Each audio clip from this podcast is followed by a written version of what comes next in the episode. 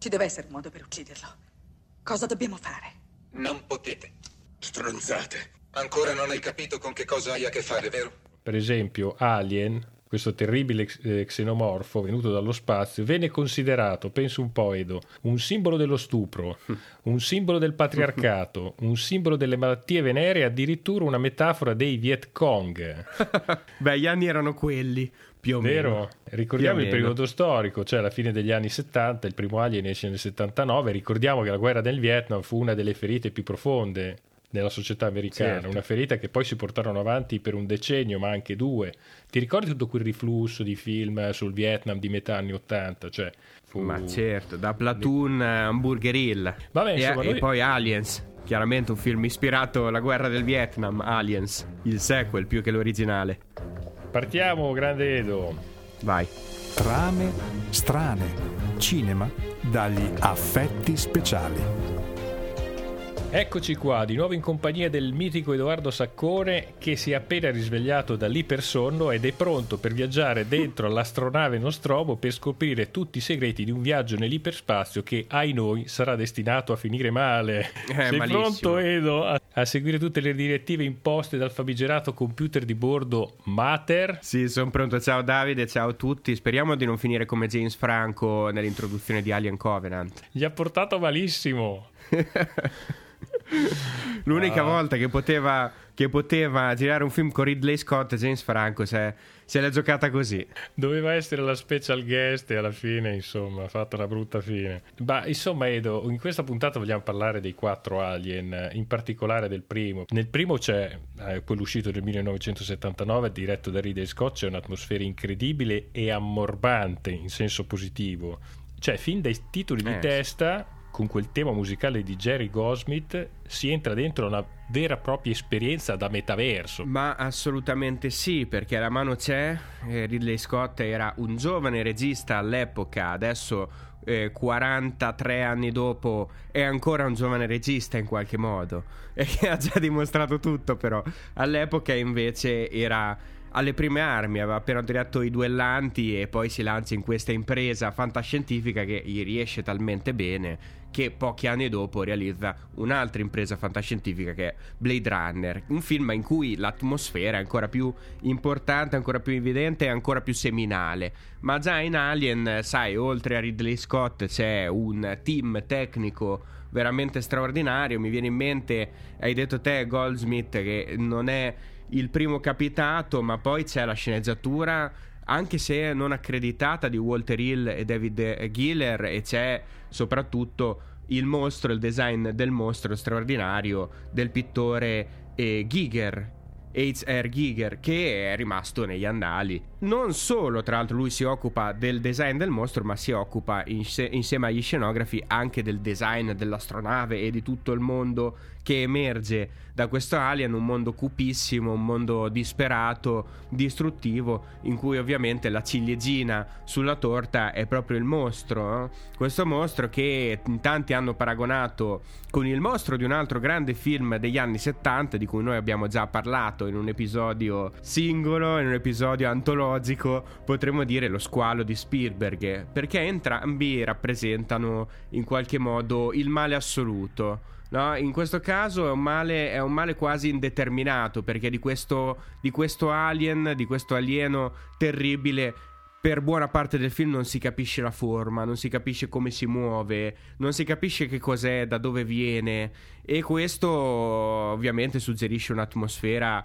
eh, mh, veramente particolare, veramente unica e fa virare il film fortemente dalla fantascienza all'horror. Con Alien ci troviamo di fronte proprio all'ineluttabile. Tra l'altro c'è una bellissima definizione che si fa di questo Alien eh, che è eh, espressa in una bellissima battuta di Ash, che è uno dei protagonisti del film, in- interpretata dal, dal grandissimo Jan Holm, che dice un perfetto organismo, la sua perfezione strutturale è pari solo alla sua ostilità. Un superstite non offuscato da coscienza, rimorsi o illusioni di moralità. Eh, non so se hai letto un po' la genesi di questo progetto, ma eh, il personaggio di Ian Holm, che è questo Ash, che è l'ufficiale scientifico eh, della Nostromo, di questa astronave, che viaggia nello spazio alla ricerca di minerali, insomma anche qui c'è un po' il concetto di andare alla ricerca di risorse che servono comunque alla Terra.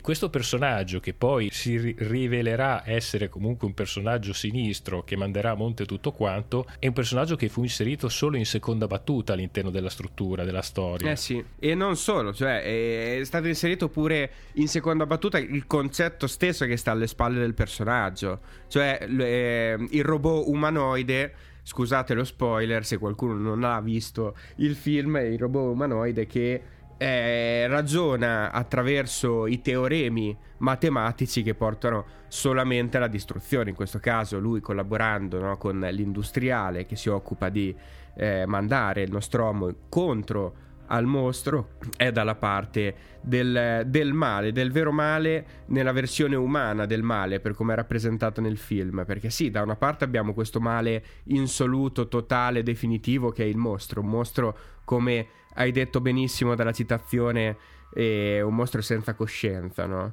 La mancanza assoluta della coscienza, ma anche gli esseri umani non ci fanno poi una gran bella figura. Esclusione fatta dei poveri astronauti della Nostromo, escluso Ash, appunto, che insomma si ritrovano eh, povere, povere vittime da macello. Infatti il nostro xenomorfo, perché Alien viene definito uno xenomorfo, una sorta di specie extraterrestre, diventa oggetto di interesse per la Wayland Yutani, una società volta a ideare e produrre armi biologiche della serie oltre il danno la beffa, perché ovviamente si cerca di sfruttare la forza, la potenza di questo mostro per sganciarlo contro il nemico. Ecco. Poi il cinema spesso ci regala queste, queste svolte narrative dove il capitale fa sempre una pessima figura figura perché qui ovviamente c'è la ricerca di qualcosa che è desiderato da parte di queste multinazionali che ovviamente si muovono con i loro meccanismi contorti. Che cosa ricordare di questo Alien? Io mi ricordo che lo vidi per la prima volta su Rai 3, una prima visione televisiva perché all'epoca al cinema non ci andai a vederlo, penso di aver avuto dieci anni e forse mi avrebbe anche sconvolto e io ti dico da subito rimasi stregato perché ci troviamo di fronte a un vero e proprio cambio di passo, cioè la fantascienza con Alien diventa più matura. Assolutamente, eh, c'erano state cose importantissime nel cinema americano di fantascienza negli anni 50, iniziava ad affacciarsi un regista che con la fantascienza si è fatto le ossa e ci ha fatto le ossa un po' a tutti, che è Steven Spielberg. Nel 79 aveva già realizzato Incontri ravvicinati del terzo tipo e E.T. invece sarà successivo. Ma la cosa interessante è che Alien prende totalmente un'altra strada rispetto a quello che diventerà la fantascienza revisionista degli anni Ottanta, le rielaborazioni cinematografiche degli anni Ottanta di certe tematiche fantascientifiche, anche quelle degli alieni. Le, la dico in questo modo: Spielberg, per primo, insieme a George Lucas, che nel 77 aveva fatto Guerre Stellari, il primo episodio, scelgono una strada nuova all'interno del mondo della fantascienza. Per la prima volta decidono di rappresentare gli alieni non come i nemici, come gli avversari che gli esseri umani devono combattere, ma come degli alleati, come delle presenze benevole. Questa era eh, la corrente che si stava prospettando all'interno del cinema di fantascienza di quegli anni nel contesto alieno. Invece Ridley Scott sceglie totalmente un'altra strada, sceglie la strada del, dell'approfondimento cupo di quella che era la fantascienza del passato, una fantascienza classica. Alien, attenzione, è un film che prende tantissimo, molto di più rispetto ai titoli che abbiamo citato prima dalla fantascienza classica e non è un caso che pensando ad Alien gli appassionati del cinema classico americano pensano subito ad altri film, pensano La cosa da un altro mondo, la versione originale di cui poi Carpenter farà un remake negli anni Ottanta, pensano al pianeta proibito anche qui c'è tantissimo di Alien, ma pensano soprattutto a un film di Mario Bava che non tutti hanno visto, in questo caso del 65, che si chiama Terrore nello spazio. Terrore nello spazio è un film che ha tantissimo già di quello che sarà Alien, ok? Non ci troviamo quando guardiamo il film di Ridley Scott di fronte a qualcosa di straordinariamente originale. Eh, quello che fa di originale Ridley Scott è proprio spingere il passo, l'acceleratore nei confronti della violenza, nei confronti della cupezza trasformare quello che era un genere con delle caratteristiche standardizzate molto conosciute in qualcosa invece di, di, diverso, di più personale, in qualche modo anche di più filosofico, perché eh, Alien, lo dicevi bene te, è una sorta di cartina al tornasole, no? Che eh, ci permette di vederci dentro un po' di tutto. Basti pensare a quello che è eh, il design del mostro pensato da Giger che ha all'interno una carica di sessualità che non è mica scontata. Cioè, lì ci troviamo veramente di fronte a qualcosa che, che, ci porta in territori cupi, inquietanti, inquieti e un po' come la maschera di Rorschach ci permette di leggerci delle cose dentro di noi. Questi sono gli elementi che emergono da Alien di, di, Ridley Scott. Come emerge questo futuro in disfacimento, che lì sì, ancora una volta permette al regista di affrontare qualcosa di nuovo, qualcosa abbiamo detto che poi approfondirà ancora di più in Blade Runner, ma già qui c'è quell'atmosfera, già qui c'è quella cupezza, già qui c'è anche quel cinismo, perché è un film anche molto cinico Alien, è molto cinico, è molto disperato, è molto cattivo. E questa secondo me è la sua forza. Poi c'è un'altra cosa da dire, la cosa che a me rimane forse più di tutto è il personaggio di Sigourney Weaver questa eroina femminile, attenzione siamo nel 79, quindi è a tutti gli effetti una delle prime eroine femminili. C'era appena stato eh, Halloween di John Carpenter, eh, film eh, fondamentale per il genere slasher. Qui non siamo in territori tro- troppo diversi, no? E anche qui si sceglie un'eroina. Ma come lo si fa? Visto che eh, la Scream Queen, l'ultima sopravvissuta femminile, era una caratteristica tipica dell'horror, e Alien è un horror mh, nascostamente. È un horror quando ti rendi conto che cosa hai di fronte, ma quando entri al cinema ti aspetti un film di fantascienza. Ecco allora che lei non emerge subito come la protagonista del film. Anzi, il protagonista pare essere prima eh, il povero John Hart, che è protagonista, sì, in un certo senso, perché è il protagonista della scena più famosa di tutta la saga e una delle scene più famose della storia del cinema di fantascienza, quella in cui l'alien esce dalla dalla sua pancia, ma piano piano nel corso del minutaggio, mentre perdiamo tutti i nostri personaggi a cui ci stiamo, ci stiamo attaccando perché pensiamo che siano loro, no? quelli che alla fine sopravviveranno, riusciranno a sconfiggere il mostro, ci ritroviamo da soli con la povera Ripley, interpretata proprio da Sigourney Weaver, e in quel momento lei emerge come la vera eroina del film. E qui c'è una grande intelligenza nella scrittura, proprio perché si gioca bene con quelli che sono gli stereotipi del genere genere, avvicinandoci ad un altro genere che aveva molto successo in quell'epoca. Assolutamente. Comunque ripercorriamo in breve la trama di questo Alien 1979. Dopo aver fatto tappa su un pianeta sconosciuto per una falsa richiesta di soccorso, l'astronave Nostromo viene invasa da una creatura mostruosa che si è impadronita del corpo di uno degli astronauti. Io ricorderei anche questo fantastico cast perché c'è quasi una dimensione teatrale a livello di sviluppo. Abbiamo Tom Skerritt che è Dallas, il comandante della Nostromo, la nostra Sigourney Weaver che è il tenente Helen Ripley. Veronica Cartwright, che è Lambert, timoniere della Nostromo, un'altra grande caratterista e brava attrice di quel periodo storico. Il mitico Harry Dean Stanton nella parte di Brett, un ingegnere tecnico. Poi abbiamo John Hart, che è Kane, il secondo ufficiale esecutivo della Nostromo. Ian Holm, che l'abbiamo citato poco fa, è Ash, ufficiale scientifico del Nostromo. E Jafet Cotto, che è Parker, l'ingegnere capo. Beh, insomma, attorno a questi personaggi si respira un'atmosfera veramente morbosa, dove durante proprio lo sviluppo della storia il cerchio si stringe sempre di più. È una sorta di dieci piccoli indiani ambientato nello spazio. Tra l'altro è un film che non va molto veloce, ha una sua lentezza, però come dicevo all'inizio è una lentezza veramente che ti ammorba, che ti inquieta, che ti fa entrare Ma dentro certo. questa dimensione. Come si usava ai tempi, come si usava ai tempi, il film parte, costruisce, costruisce, costruisce, ti presenta i personaggi, ti presenta la situazione, quando arriviamo al vero punto di svolta, al cuore della vicenda, siamo quasi a metà film. Ma è una cosa, è una cosa meravigliosa, è un'arte che tra l'altro nel cinema di oggi si è quasi totalmente persa. Visto che è al cinema questi giorni, lo fa molto bene Kenneth Branagh nell'ultimo Assassinio sul Nilo. Ecco, qui c'è quella, quell'idea, ma è un'idea molto classica, no? I film che partono che, caricando l'atmosfera e presentando il cast per buona parte prima di entrare nel vivo è qualcosa che ormai al cinema quasi non esiste più.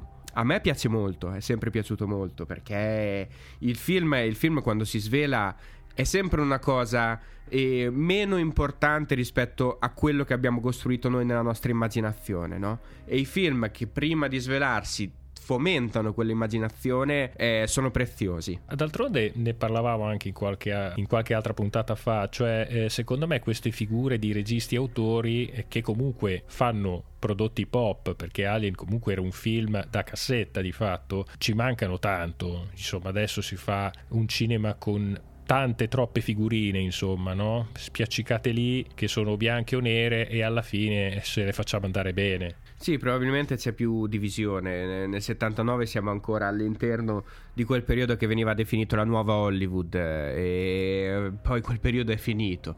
Ma sono gli anni in cui i grandi registi si sono formati e si sono fatti le ossa, appunto, eh, su, anche su questo tipo di prodotti. L'ha fatto Ridley Scott, eh, l'ha fatto Brian De Palma, lo faceva Woody Allen con le commedie. E questi sono registi che oggi sono considerati autori a tutti gli effetti, però hanno lavorato tanto in quegli anni su grandi prodotti di intrattenimento per tutti, ma con un cervello eh, enorme, enorme, con un cervello che permette allo spettatore di qualunque tipo di avvicinarsi e di cogliere qualcosa, di cogliere quello che si vuole cogliere. Direi di passare ad uno dei tuoi registi cult, ad uno dei tuoi tanti registi cult. Passano circa sette anni ed esce un, un, il seguito di Alien che di fatto ribalta tutto quanto. Aliens controfinale 1986 diretto da James Cameron, torna Sigourney Weaver e sul pianeta LB426 l'insediamento umano non dà più segni di vita e l'ufficiale di volo Ripley è inviato insieme a un gruppo di soldati in ricognizione.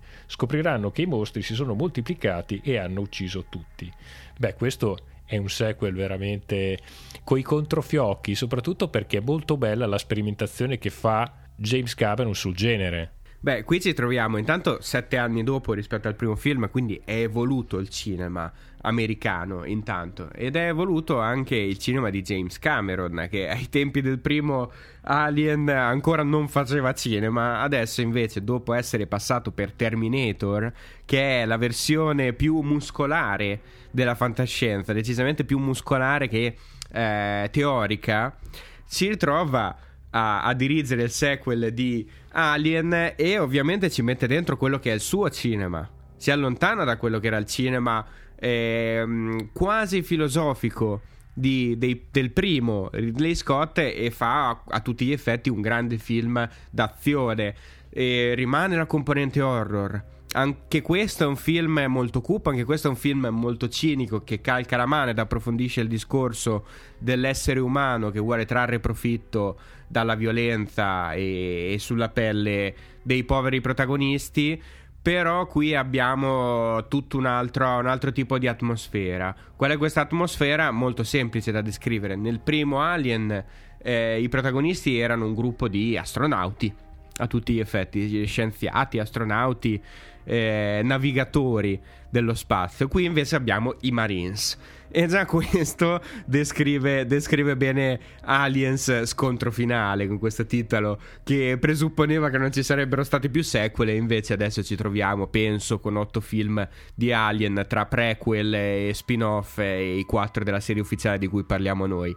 Comunque, in poche parole, qui un'evoluzione vera e propria c'è eh, diventa importante il concetto che già era presente nel primo film, anche questo, della, dello scontro femminile.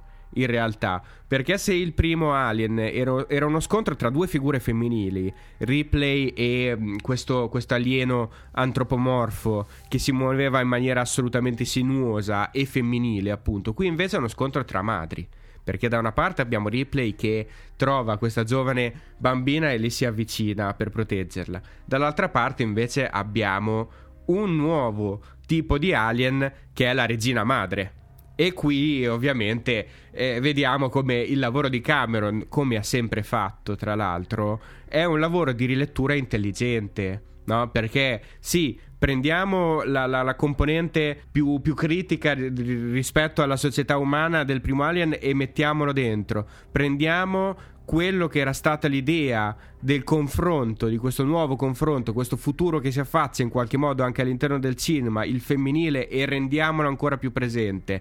Prendiamo l'horror e manteniamolo e aggiungiamoci l'azione. Questo è un po' il lavoro che fa James Cameron. Ovviamente è un film ancora più vistosamente ed evidentemente di cassetta. Tant'è che si dice, e ha confermato poco fa proprio il regista, che nel momento in cui propose l'idea ai produttori eh, non sapeva ancora come chiamare il film e scrisse sul primo trattamento Alien aggiungendo il simbolo del dollaro alla fine.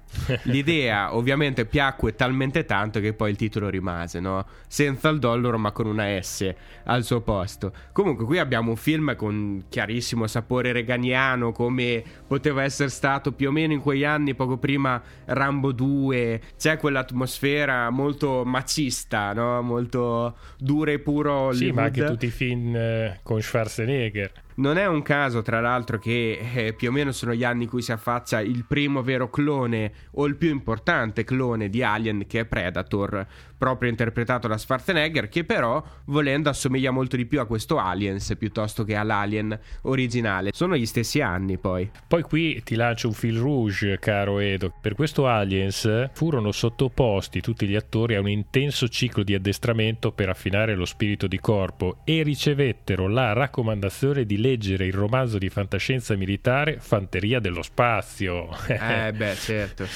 Che poi certo. tornerà in auge con il film del nostro Verhoeven, no? di lì a pochi ma anni. sì, ma, ma chiaro, è chiaro. Tra l'altro, Fanteria dello Spazio è un film eh, di un'altra epoca, è stato girato tanti anni dopo. Mm, Si utilizzano gli effetti speciali digitali, si fa un altro lavoro sull'immagine e si fa anche un altro lavoro sulla, sulla narratività. Questo è un film Aliens che rispetta quasi l'unità di, di spazio e di tempo aristotelica, no? come il primo Alien. Quello invece è un film espanso che si, si, si dirama attraverso vari anni, eccetera. È un film molto diverso. Ma guarda un po'. Quando eh, Veroden decide di fare il suo film di fantascienza, prende tanto da Alien, prende da Alien di più rispetto a quanto prende a qualunque altro film di fantascienza. E, e non si può non pensare anche lì eh, visto che è stato per l'ennesima volta criticato per la, per la sua presunta misoginia, eh, al fatto che anche Veroden riprende la sinuosità e la fisicità della figura femminile per i suoi alieni. Eh, ricordiamo un attimo eh, quali sono le caratteristiche di, questo xenomorfo, perché si ispira a certe specie di vespe parassite. Di fatto è un organismo eusociale, come le formiche o le api, governato da una regina affiancata da guerrieri e fuchi. Questo per dire che alla fine la madre che noi vediamo in Alien 2 rappresenta un po' l'apice di questa sorta di organizzazione simile a quella degli insetti, insomma, per certi versi. E si scopre solo in questo Alien, diciamo, c'è una, un allargamento di quello che è la, la backstory anche degli alieni in questo film.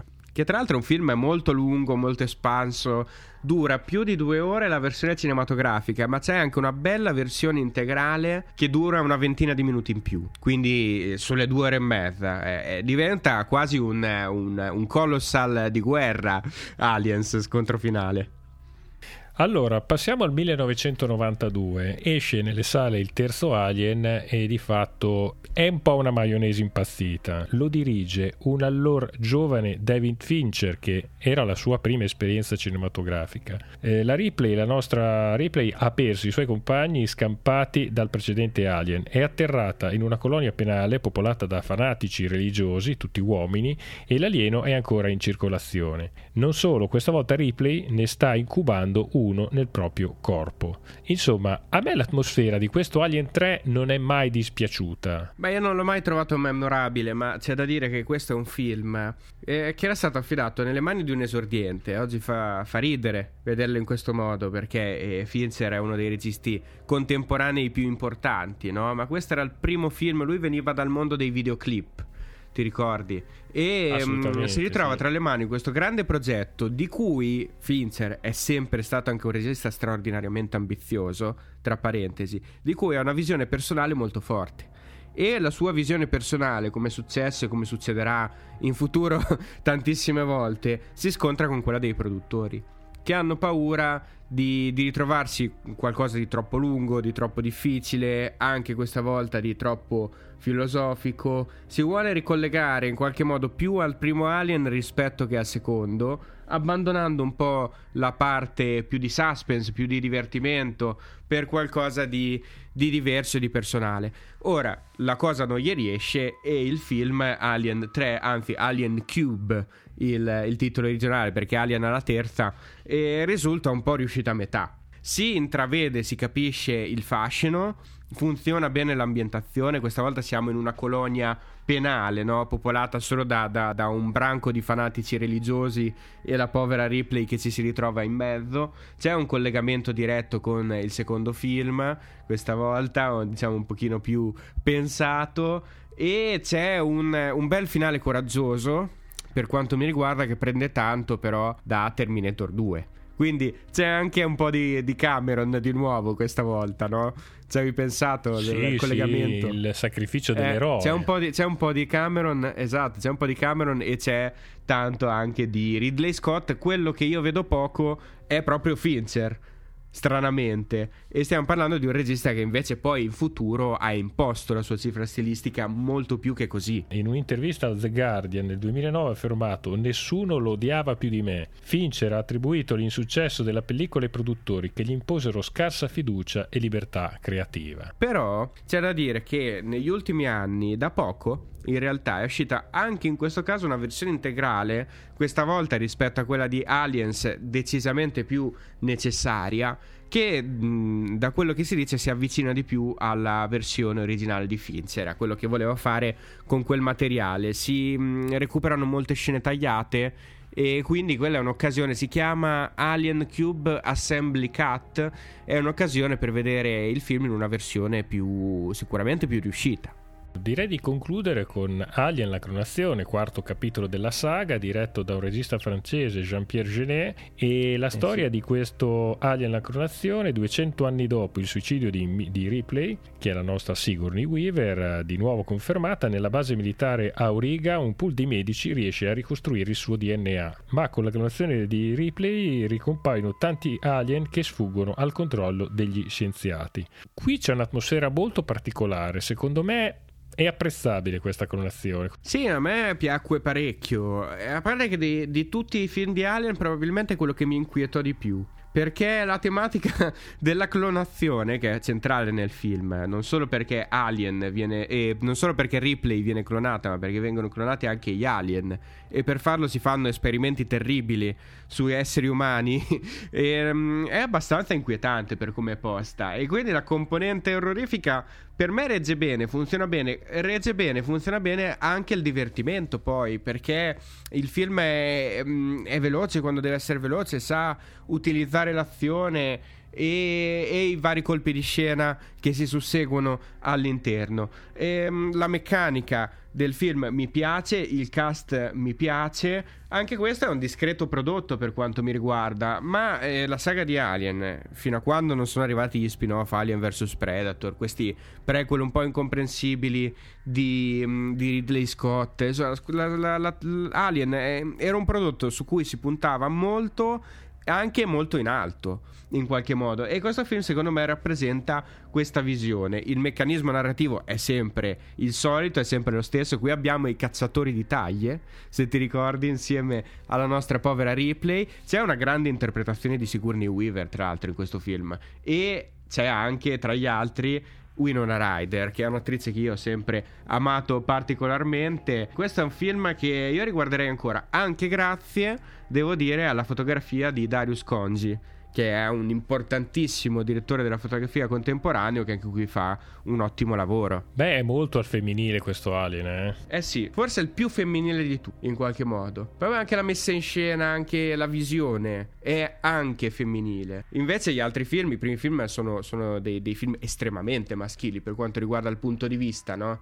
È evidente proprio che c'è dietro una mano eh, maschile. Ecco. Per chiudere, eh, della, di questa ripartenza che ha fatto Ridley Scott, di, sua, di, questa sua icona cinematografica con i due film Prometheus e Alien Covenant, Che cosa mi dici? Ti sono piaciuti? Ti dico che secondo me c'è del buono, si vede la mano, si vede la volontà di parlare ancora di idee, di idee interessanti, di aggiornarle e mh, soprattutto nel... no, in entrambi i film in realtà, non solo nel primo ma anche nel secondo.